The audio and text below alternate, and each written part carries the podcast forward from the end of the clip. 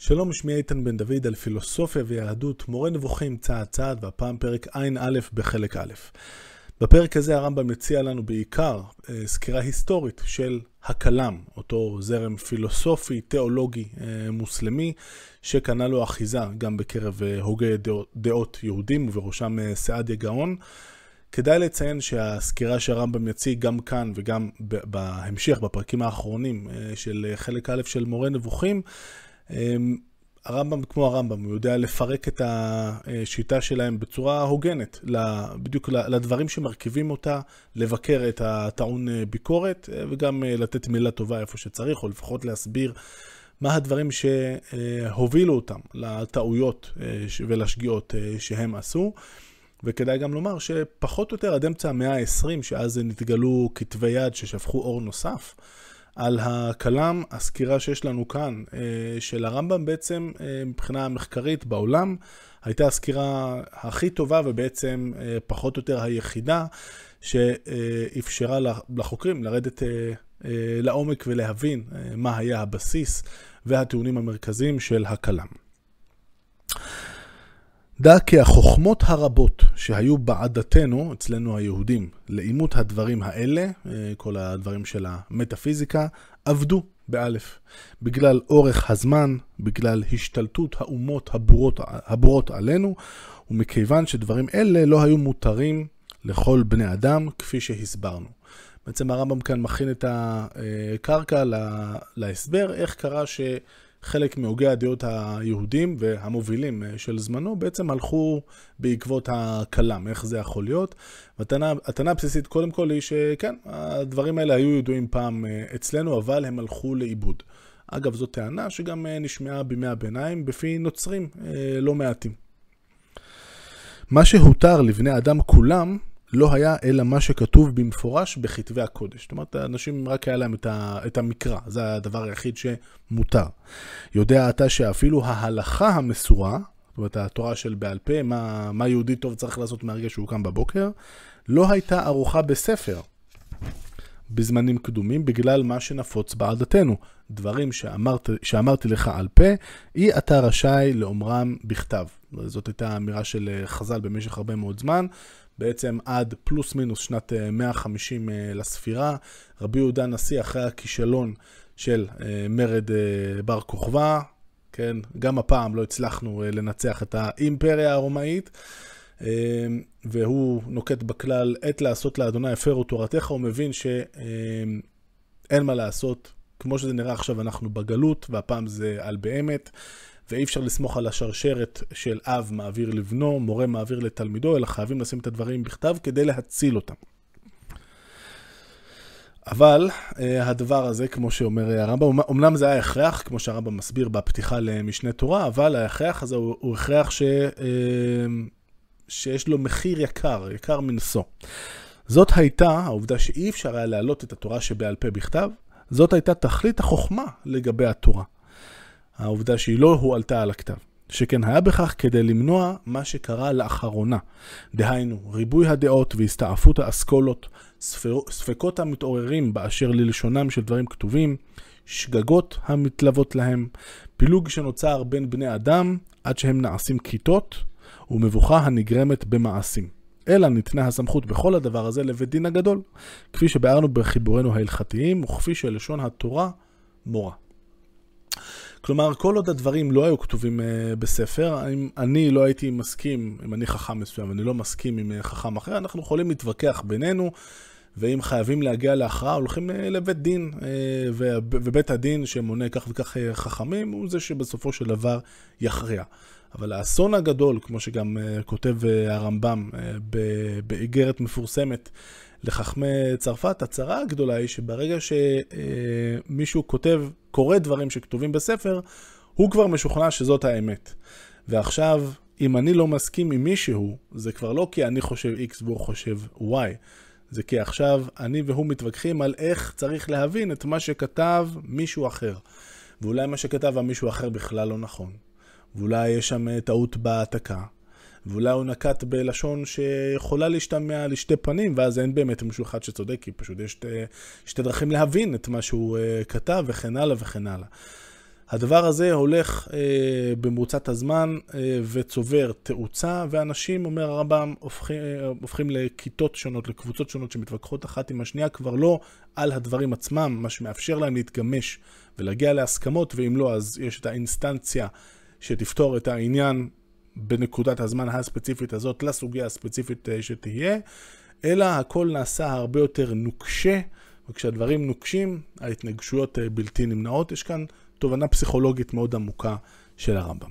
רק נזכיר שאחד ההסברים שהרמב"ם נתן להתפשטות אה, של ענייני הקמעות והלחשים זה זה שאנשים שמרו אצלם את, ה, את הדברים האלה, אנשים חכמים, למרות שהם לא האמינו בהם, אבל הם לא, לא גנזו אותם אה, כמו שצריך, וזה נמצא, בסוף אחרי שהם מתו, זה נמצא בעזבונם, ואז אנשים אחרים אמרו, אה, אם הרב כך וכך זה נמצא אצלו, אז בוודאי שזה אמת.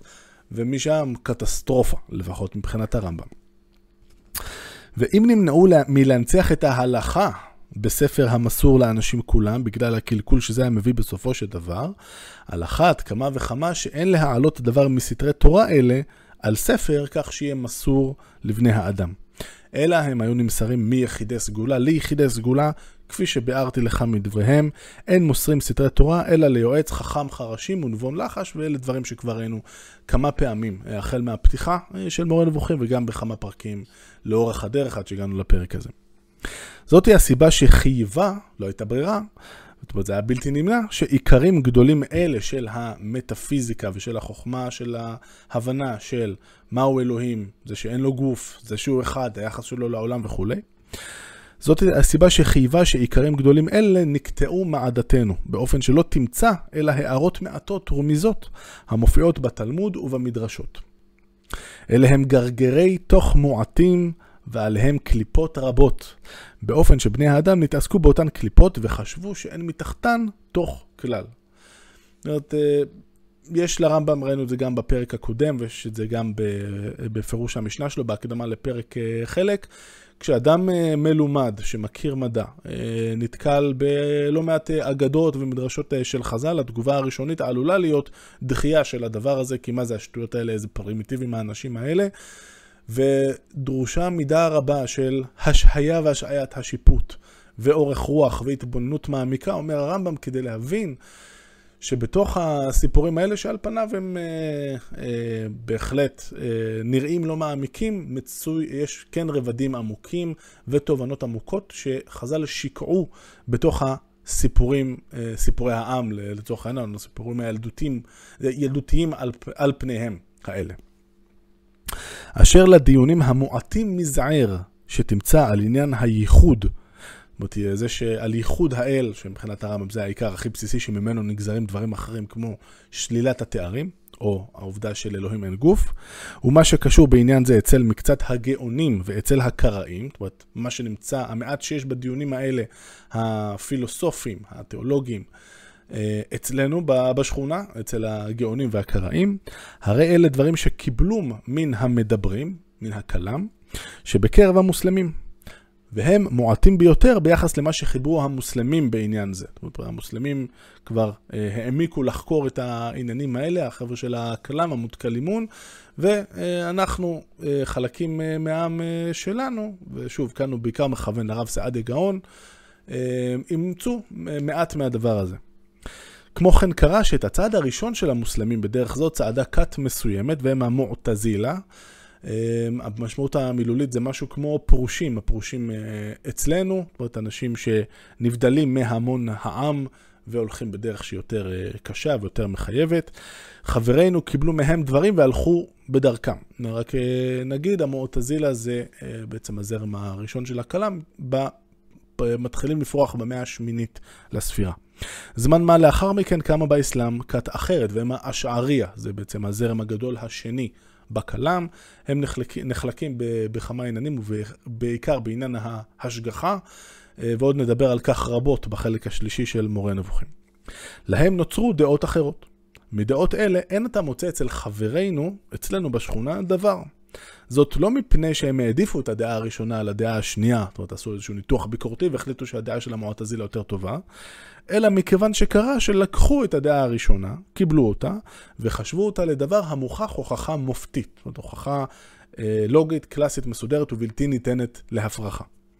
ואילו הספרדים מבני עדתנו, מחזיקים כולם בדברי הפילוסופים, זאת אומרת הזרם של, שמתחיל בעצם מאריסטו, גם אה, בעקבות מפרשים מוסלמים שלו, כמו למשל אבן סינא ואבו נאסר אל-פרבי, שהם מוסלמים, אבל לא להתבלבל, הם לא, של ה, לא שייכים לכלם. אז הספרדים מבני עדתנו מחזיקים כולם בדברי הפילוסופים, ונוטים אל דעותיהם כל עוד אין הם סותרים עיקר תורה, ולא תמצא אותם הולכים בשום דרך מדרכי המדברים. וכמובן, כשהוא אומר על הספרדים האלו, הוא מדבר קודם כל על עצמו. לכן שיטותיהם של הספרדים תואמות בדברים רבים לשיטתנו, שיטותיהם, סליחה, של הפילוסופים, תואמות בדברים רבים לשיטתנו בספר זה, באותם דברים מועטים הנמצאים אצל המאוחרים שבהם. ועכשיו אנחנו מתחילים להעמיק אה, בביקורת המרכזית והקטלנית אה, של הרמב"ם על הכלם. דע שכל מה שאמרו המוסלמים לגבי עניינים אלה, המועתזילה מביניהם והשער, והאשעריה, הכל דעות הבנויות על הנחות יסוד. זאת אומרת, יש כמה אקסיומות שמניחים ומהם גוזרים את הקביעות העיקריות של ההגות. הנחות יסוד אלה לקוחות מספרי היוונים והסורים, ולא להתבלבל כאן זה היוונים, אבל לא היוונים של ה... שהם אלה שהולכים בדרכם של הפילוסופים היוונים, אלא היוונים האחרים. בעצם הכוונה היא כאן לנוצרים. הנצרות היוונית, מה שנקרא אצלנו האורתודוקסית. אז הנחות יסוד אלה שה, אה, שמשתמשים בהם לקוחות מספרי היוונים והסורים, אשר ביקשו לחלוק על הפילוסופים ולהפריך את טענותיהם. הסיבה, הייתה, הסיבה לכך הייתה שכאשר הדת הנוצרית כללה את האומות האלה, היוונים והסורים, וטענת הנוצרים הייתה זו הידועה, שלמשל יש את השילוש הקדוש, ואלוהים יכול להתגלם בצורה של בן אדם, דבר שכמובן לא עולה בכלל בקנה אחד עם התפיסה האריסטוטלית של מה זה אלוהים, אה, וכמובן שאין מקום לדבר בפילוסופיה האריסטוטלית על היכולת של אלוהים להתגשם בבשר מצד אחד, ובטח לא שילוש. האחדות של האל זה עיקרון אה, בסיסי גם אצל אריסטו. אז, וטענת הנוצרים הייתה זו הידועה, ודעות הפילוסופים היו נפוצות באותן אומות, ומהן צמחה הפילוסופיה, וקמו מלכים שהגנו על הדת, ראו חכמי אותם דורות, יוונים וסורים, כי את הטענות האלה הטענות של הנצרות סותרות הדעות הפילוסופיות סתירה רבה וברורה. לכן צמחה אצלם בהתחלה חוכמת הכלם הזאת. הם החלו לקבוע הנחות יסוד המועילות להם באמונתם, ולטעון נגד דעות אלה ההורסות את עיקרי תורתם. זאת הם אה, באו עם איזשהו סט של אקסיומות שאפשר להם להתגבר על הטיעונים של הפילוסופים. כאשר הופיעה דת האסלאם ונמסרו להם ספרי הפילוסופים, נמסרו להם גם טענות הנגד שחוברו נגד ספרי הפילוסופים. הם מצאו את טיעוניהם של יוחנן פילופונוס, זה אה, שהוא פילוסוף ביזנטי והגמון אה, נוצרי מהמאה הרביעית, ואבן עדי, אה, מדובר על יחיא אבן עדי, וכאן כל הפרשנים מיד קופצים, כי יחיא בן עדי הוא בעצם בין המאה התשיעית, וזה לא מסתדר עם זה שמועטזילה מתחילה מהמאה השמינית לספירה, אבל זאת הפרשנות אה, אה, של ה... החוקרים המודרניים, למשל להגיד משהו כמו, טוב, הוא פשוט חיפש עוד שם נוצרי מפורסם וזה מה שיצא. אז, הם מצאו את טיעוניהם של יוחנן פילופונוס ואיבן עדי וזולתם על עניינים אלה והחזיקו בהם. הם זכו, לדעתם, בהישג גדול שהיו מבקשים אותו. כן בחרו מדעות הפילוסופים הקדמונים, זאת אומרת, אלה שלפני אריסטו, כל מה שחשב הבוחר כמועיל לו, מה שנקרא היום בהייטק שלנו בישראל, cherry picking, אתה בוחר את מה שנוח. אף אם הפילוסופים המאוחרים הוכיחו את שקרותו הוכחה מופתית, כגון האטום והריקנות. התפיסה אה, שהדברים אה, בעולם וגם הזמן מורכבים מאטומים, מיחידות אה, בדידות, זאת טענה שאומנם לנו בעידן המודרנית, לפחות אה, לגבי החומר, נראית מובנת אה, מאליה, אבל זה הנושא סבוך מבחינה פילוסופית. אנחנו עוד נראה שמבחינת הכלם, לפחות זרמים ממנו, בעצם העולם בנוי מרגעים נפרדים של זמן. ושום דבר לא באמת נמשך שלא ברצון אלוהים. זאת אומרת, זה כמו פריימים כאלה של סרט. יש לך פריים אחד ואתה עובר לפריים הבא ולפריים הבא, ואין שום קשר סיבתי בטבע שגורם למשהו בפריים הבא, מכריח אותו להיות משהו, חוץ מהרצון של האל. הרצון של האל הוא מה שקובע בכל רגע נתון, על כל דבר בעולם בדיוק מה קורה, ואם תגידו, סבבה, אבל כן נראה שלדברים יש טבע ויש התמדה, אז התשובה תהיה כן, אבל זה רק כדי שכשיבוא מוחמד ויעשה לנו נס, אנחנו נדע להתרשם מזה, כי הוא כאילו שבר את חוקי הטבע. וכמו שיסביר לנו הרמב"ם אז, אני קצת מקדים את המאוחר, זה מגיע מהניסיון, זה נובע מהניסיון להראות כמה אלוהים הוא חזק. אבל מבחינת הרמב"ם אלוהים יהיה הרבה יותר חזק אם נניח שהוא בנה את חוקי הטבע שמאפשרים את אה, תפקודו השוטף של העולם. אז זאת אה, תורת האטומים של דמוקריטוס, פילוסוף פרסוקרטי, אה, שההוגים אה, של הכלם אה, אימצו אליהם, והריקנות, השאלה אם יש אה, ואקום, אה, אריסטו למשל חשב שלא, עוד נראה את ההשלכות של זה. הם חשבו לדברים דברים אלה למקובלים על הכל, ולהנחות יסוד שכל בעל דת זקוק להם. אחרי כן הכלם התרחב, והם הידרדרו על דרכים אחרות, מוזרות, שמעולם לא עלו על דעתם של המדברים היוונים, הנוצרים, האורגינליים, וזולתם, שכן הללו היו קרובים לפילוסופיה. אחרי כן הופיעו באסלאם גם טענות דתיות מיוחדות למוסלמים, שהיו זקוקים בהכרח להגן עליהם. גם ביניהם נפלה מחלוקת בעניין זה, וכל כת מהם קבע הנחות המועילות להגנה על דעתה. אין ספק שיש דברים המשותפים לשלושתנו, כוונתי ליהודים, לנוצרים ולמוסלמים, והם הטענה שהעולם מחודש, העולם הוא נברא, כמו שנראה הרמב"ם אה, כשלעצמו לא חושב שזו טענה שהיא אה, מוכחת, אבל עוד נדבר על זה הרבה. אשר אם היא אמיתית, אמיתיים הניסים וטענות אחרות. זאת אומרת, הטענה, ש... זאת אומרת, הקישור, שהוא לא מובן מאליו לאוזן המודרנית, של אם העולם מחודש אז הניסים אפשריים, הרעיון הוא שאם העולם נברא, אלוהים הוא זה שהחליט לברוא אותו ויכול להתערב בו בכל רגע נתון. האופציה השנייה היא שהעולם קדמון, הוא תמיד היה קיים, הוא נובע מאלוהים באיזושהי דרך שמאוד מסובך לנסות ולתאר אותה, אבל אז לא הכרחי בכלל שלאלוהים בכלל יש את הכוח, גם אם הוא רוצה לבצע איזשהו נס. אבל אם העולם נברא, אנחנו מודים מיני ובה, לפי הטענה הזאת, באפשרות הניסים.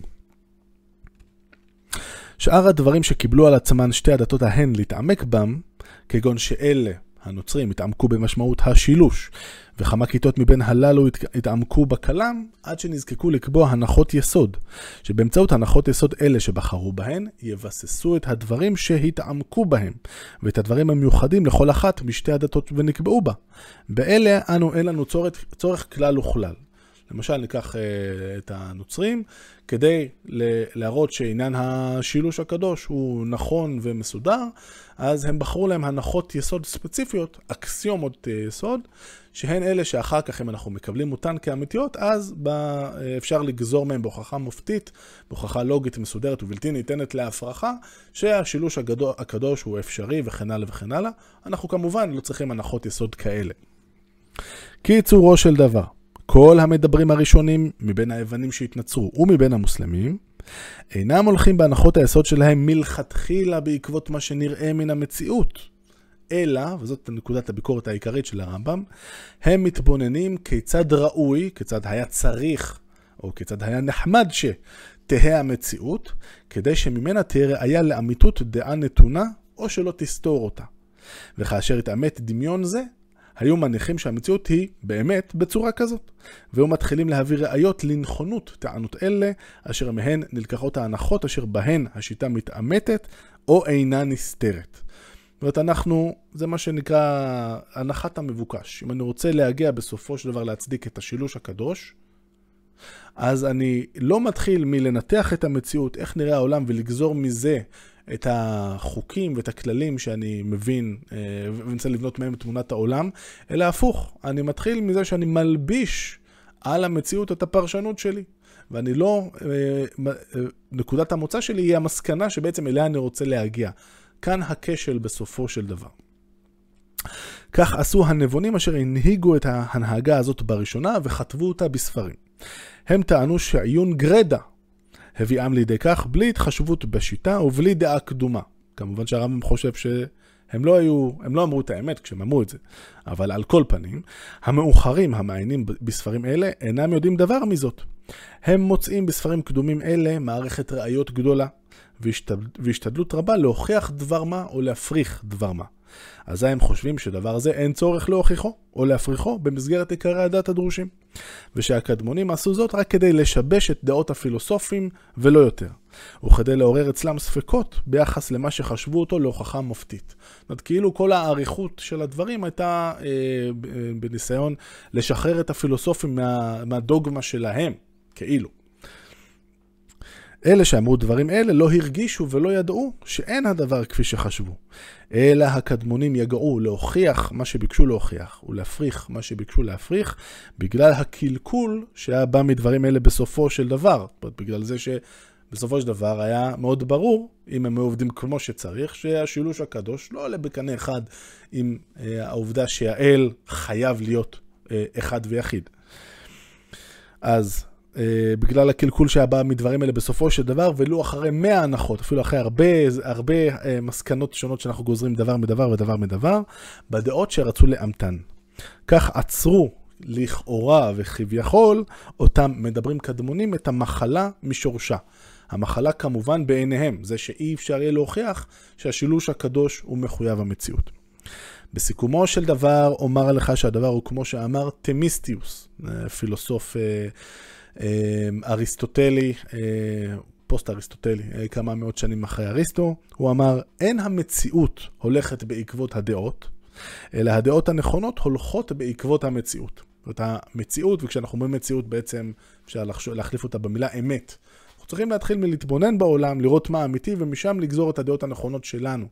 לא להתחיל עם הדעות שלנו ולעוות את המציאות אה, מה שנקרא to force it אה, באנגלית, כדי אה, שהניתוח שלנו של המציאות יתאים למסקנה התיאולוגית שרצינו לבסס.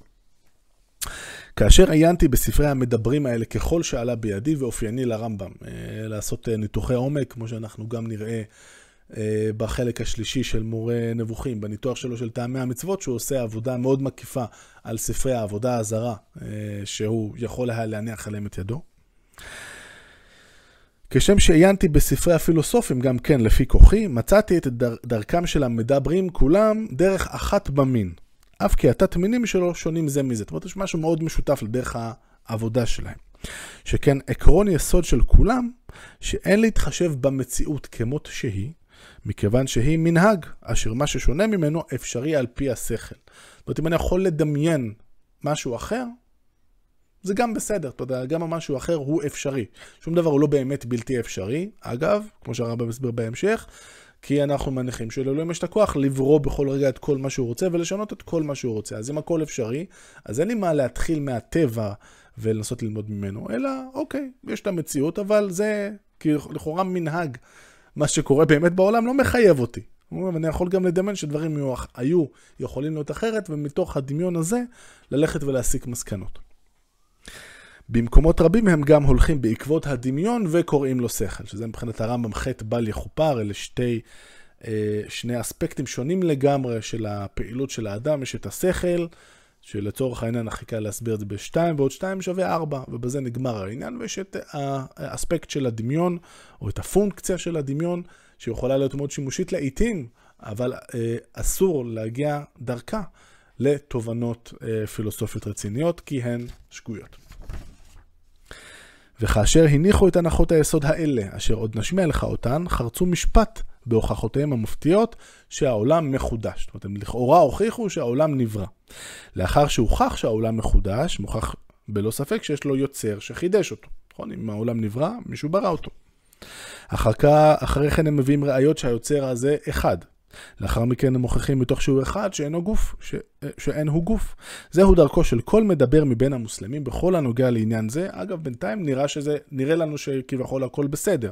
העולם נברא, אנחנו רגילים אה, בדת היהודית הנאיבית לפחות שהעולם מחודש, אז יש לו מחדש, מגיע, תוך כמה יונים מגיעים לזה שהוא אחד ושאין לו גוף, לכאורה אנחנו אמורים לחתום על זה. זאת אומרת, לא סתם רבי סעד הגאון ונוספים הלכו בדרך הזאת. וכן המחקים בקוף אותם מעדתנו אשר הלכו בדרכיהם. אופני הבאת הראיות שלהם והנחות היסוד הספציפיות שלהם להוכחת חידוש העולם ולפרחת קדמותו שונים. אבל הדבר המשותף לכולם הוא שהם מוכיחים תחילה את חידוש העולם, ומתוך שהוא מחודש, מתאמת שהאלוה נמצא. ולכאורה אנחנו אמורים עכשיו למחוא כפיים ולהגיד כל הכבוד רבותיי. אבל, כאשר התבוננתי בדרך זו, סלדה נפשי ממנה סלידה רבה מאוד, וראוי לה שתסלוד.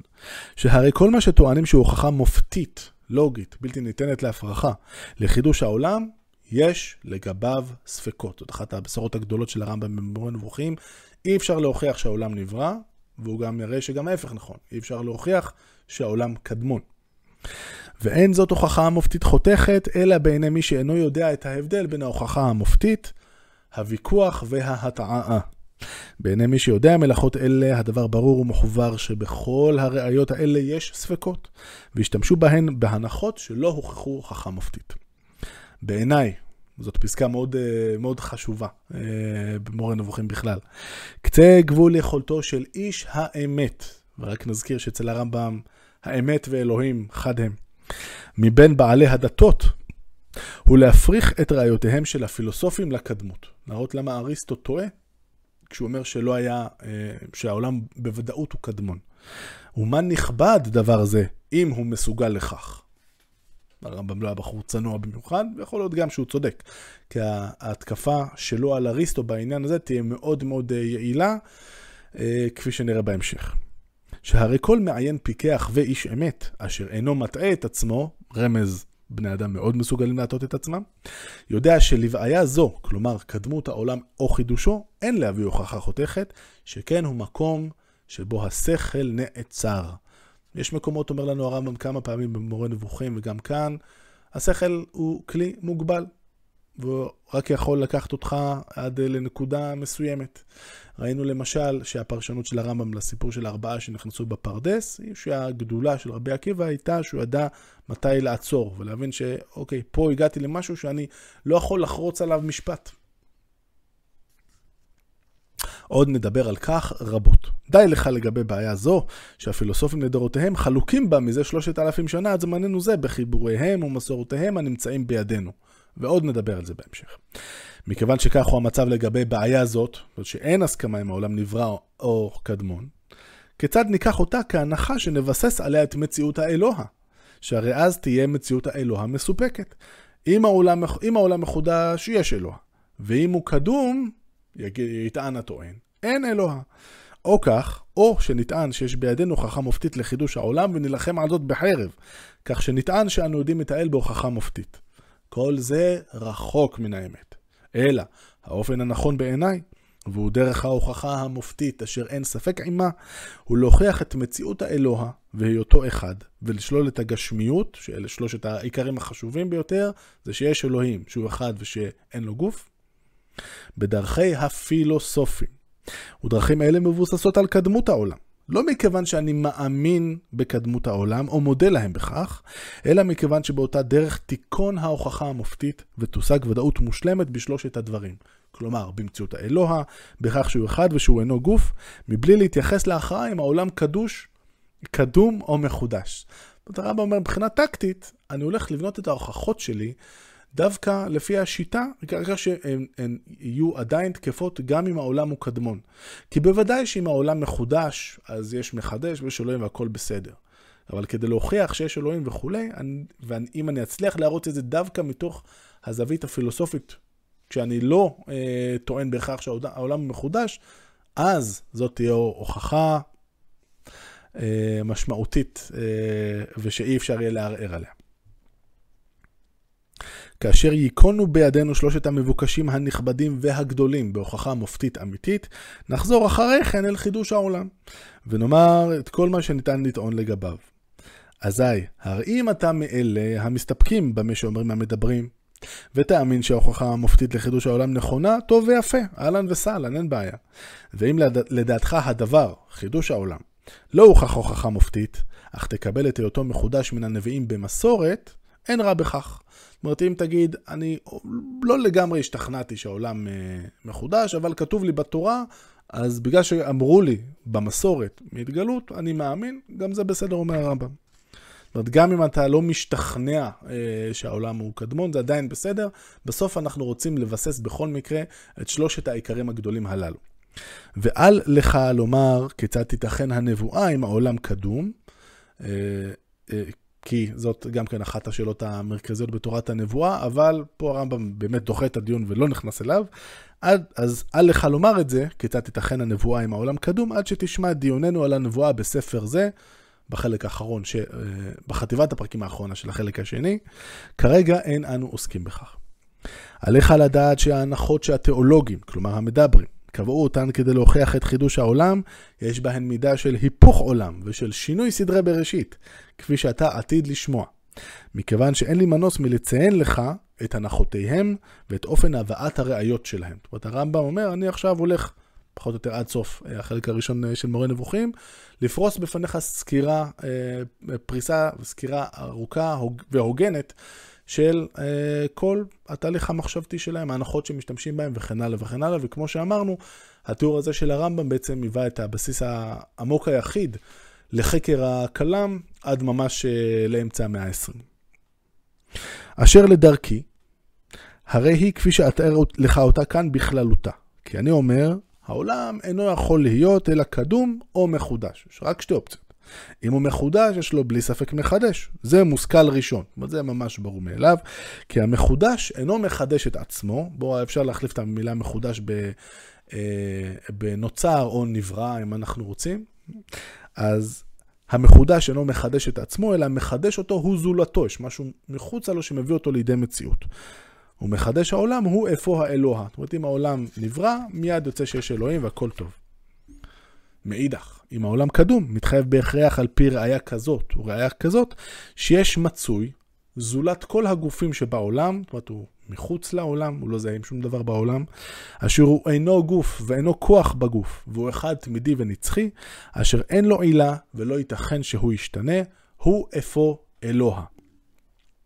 זאת אומרת, כאן הרמב"ם אה, אומר את הדברים כמובן אה, בקצרה מאוד, וכל הדברים האלה יפורטו אה, בהמשך, בפרקים הראשונים של חלק ב'.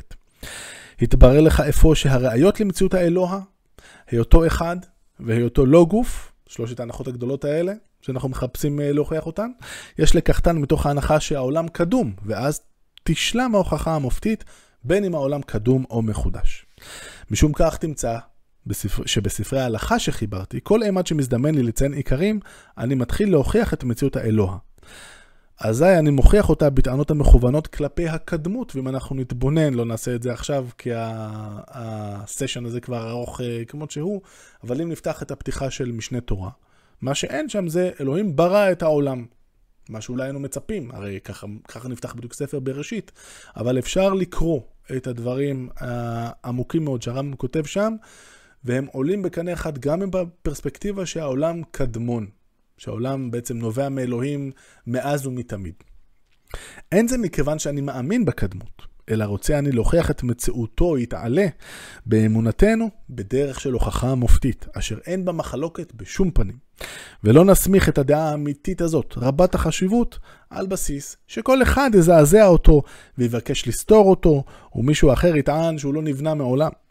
מה גם שראיות פילוסופיות אלה לשלושת המבוקשים האלה לקוחות מהטבע הנראה בעין של המציאות, שאין להכחישו, אלא בגלל התחשבות בדעות כלשהן. כלומר, אלא כי אנחנו מנסים להצדיק דעות קדומות שבאנו איתם לדיון.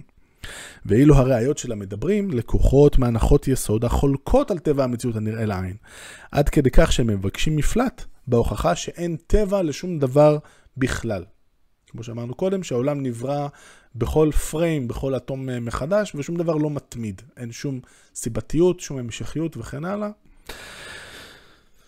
נמשיך. בשעה שאדבר בספרי זה על חידוש העולם, אייחד לך פרק, שבו אבהיר לך ראיה לחידוש העולם, ואגיע אל התכלית אשר ביקש אותה כל מדבר, כל אחד מאנשי הכלם, מבלי שאכחיש את טבע המציאות, ולא אחלוק על אריסטו בדבר ממה שהוא הוכיח הוכחה מופתית. שכן הראיה אשר אותה מביאים חלק מן המדברים לחידוש העולם, והיא החזקה בראיותיהם, אינה מתיישבת להם עד שהם מכחישים את טבע המציאות כולה, וחולקים על כל מה שביארו הפילוסופים. ואני אגיע אל מעין ראייה זו, ולא אחלוק על טבע המציאות, ולא אבקש מפלט בכך שאטען, ש...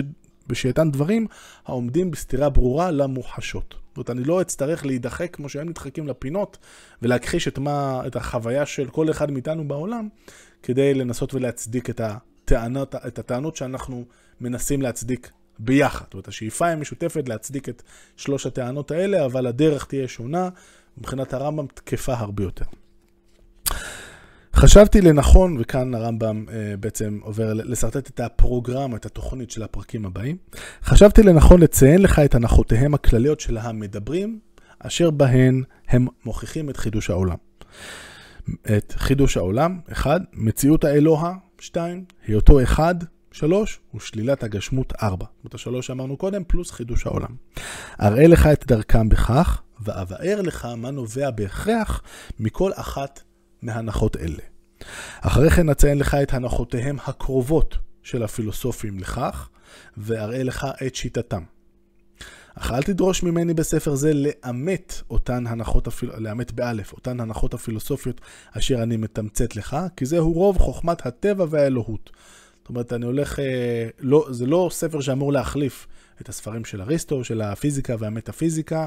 אני לא הולך לס... לעשות פה סקירה מאוד עמוקה, למרות שהרמב"ם יעשה לנו סקירות עמוקות למדי, לא לדאוג, אבל אה, כמו שאנחנו נראה, הוא יפנה אותנו מדי פעם, ואם אתה רוצה את הנושא הזה יותר לעומק, לך לאריסטו במטאפיזיקה, לך אה, לאלכסנדר מאפרודיסיאס וכן הלאה, לך תבדוק שם.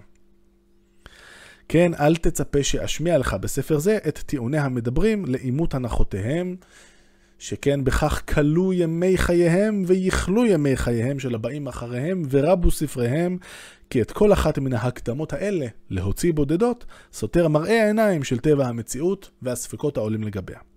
אז הם מבקשים מפלט בחיבור ספרים וניהול ויכוחים להוכחת אותה הנחה ופתרון הספקות העולים לגביה ודחיית מראה העיניים הסותר אותה, אם אין אפשרות של תחבולה אחרת לכך. זאת אומרת, הם מטביעים אותנו ברוב מלל.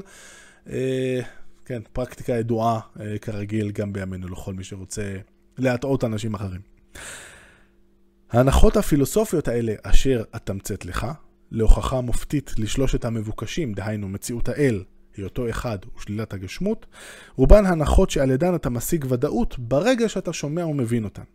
חלק מהן יצביע לך על מקומות הוכחותיהם המופתיות בספרי הפיזיקה או המטאפיזיקה, אז תפנה אל מקומו, תלך לרפרנס שאני אתן לך, ותאמת מה שעשוי להצטרך לאימות. עכשיו אנחנו מגיעים לפסקה האחרונה בפרק. כבר הודעתיך שאין בה נמצא אלא האל והנמצא הזה. זאת אומרת, במציאות יש רק את אלוהים ואת היקום. אין להביא ראיות עליו יתעלה, אלא מן הנמצא הזה, מכללו ומפרטיו. אנחנו חייבים להתבונן בעולם, לחקור אותו, ללמוד מתמטיקה, ללמוד כימיה, ללמוד פיזיקה וכן הלאה. לומדים את המציאות וממנה אנחנו יכולים להסיק מסקנות אודות אלוהים. אין משהו אחר. מכאן נובע בהכרח שיש ללמוד מן הנמצא הזה כפי שהוא, ולקחת את ההנחות מן הטבע שלו הנראה לעין. לכן חובה שתדע את צורתו ואת טבעו הנראה לעין. אז אפשר להביא ממנו ראיות אל זולתו, על אלוהים. לכן חשבתי שראוי תחילה שאביא פרק, זה יהיה הפרק הבא, שבו אסביר לך את כלל המציאות, כל הקוסמולוגיה והפיזיקה של העולם, איך העולם עובד, בשיטה של אריסטו שאותה הרמב"ם מקבל.